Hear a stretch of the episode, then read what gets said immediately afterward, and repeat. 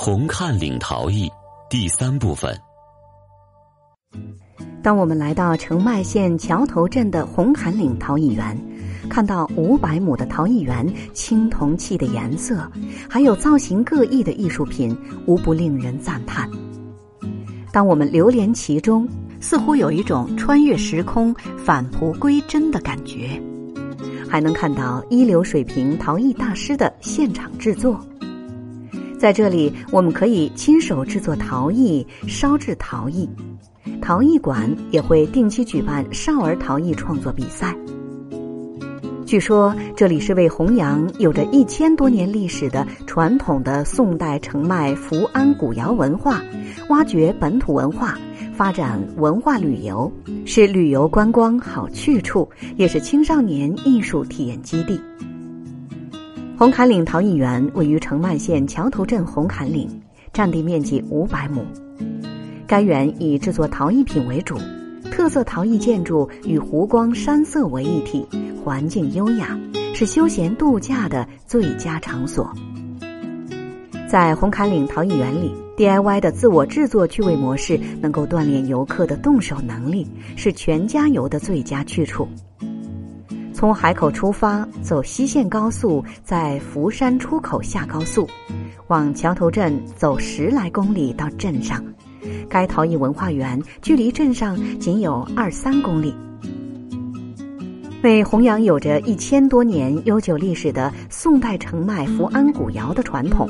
挖掘本土文化，发展文化游。海南岛毛萨陶艺文化园于二零零五年八月在桥头镇昌塘村创立。陶艺文化园邀请国内一流水平的陶艺大师现场制作。近千平方米的茅屋，里面安放着各种规格和造型的未烧制的陶艺品。茅屋外的树荫下，则是各式各样的成品，它们质朴而不失高雅，浑然天成而又充满着大自然的灵气，让人由衷赞叹。毛萨陶艺广受欢迎，有人说这是由于其作品流露的古朴遗风和山野之气，给模式化的都市引入了一份清新。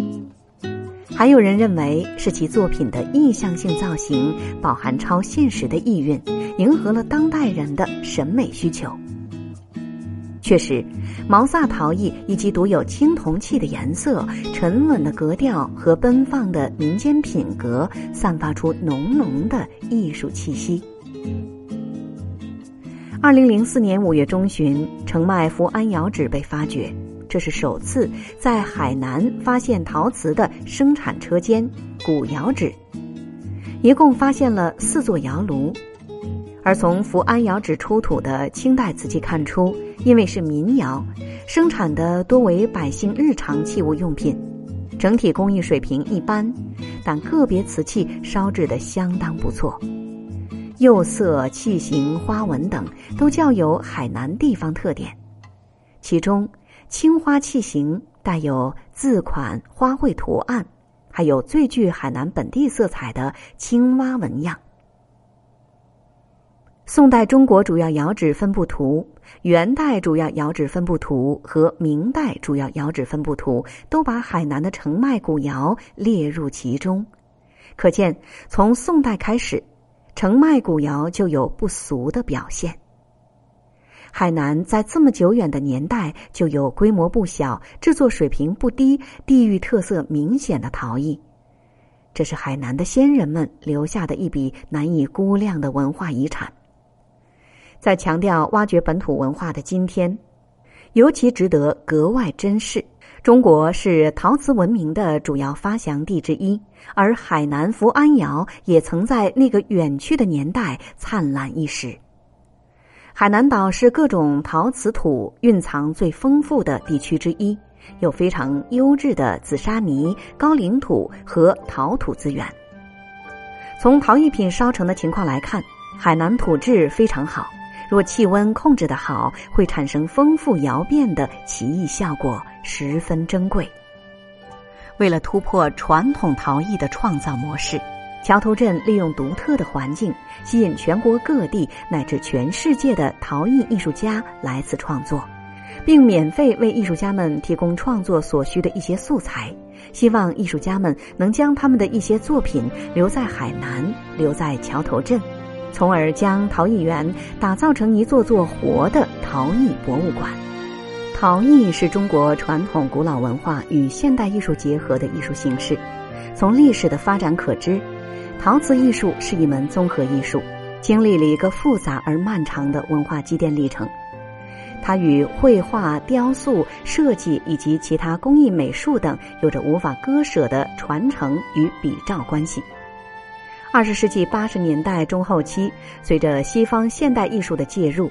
西方的当代陶艺观念对中国陶瓷艺术产生了广泛而深刻的影响。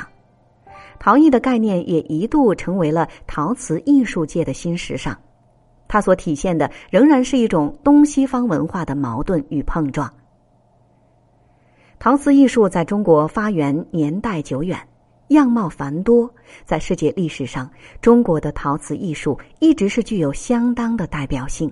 也由于传承年代久远，技术不断更新，加上历经朝代更迭，不同民族性与生活方式影响了中国陶瓷的发展方向。若要加以分类，就非单一条件所能完整涵盖，所以有人以年代、用途、釉色、技巧或是产地来加以分类，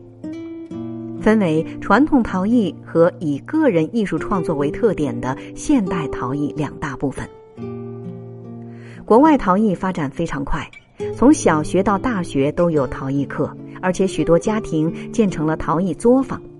还出现了一些个人经营的陶艺工作室。许多休闲场所也摆放陈设着陶艺家的作品，这样既能很好地发展陶艺事业，又增进了与陶艺家的学习和交流。中国陶艺正处于发展中，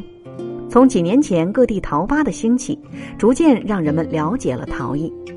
陶艺正在走进家庭，在近几年的发展过程中，有关的教育部门从素质教育出发，把陶艺列入了教学课程。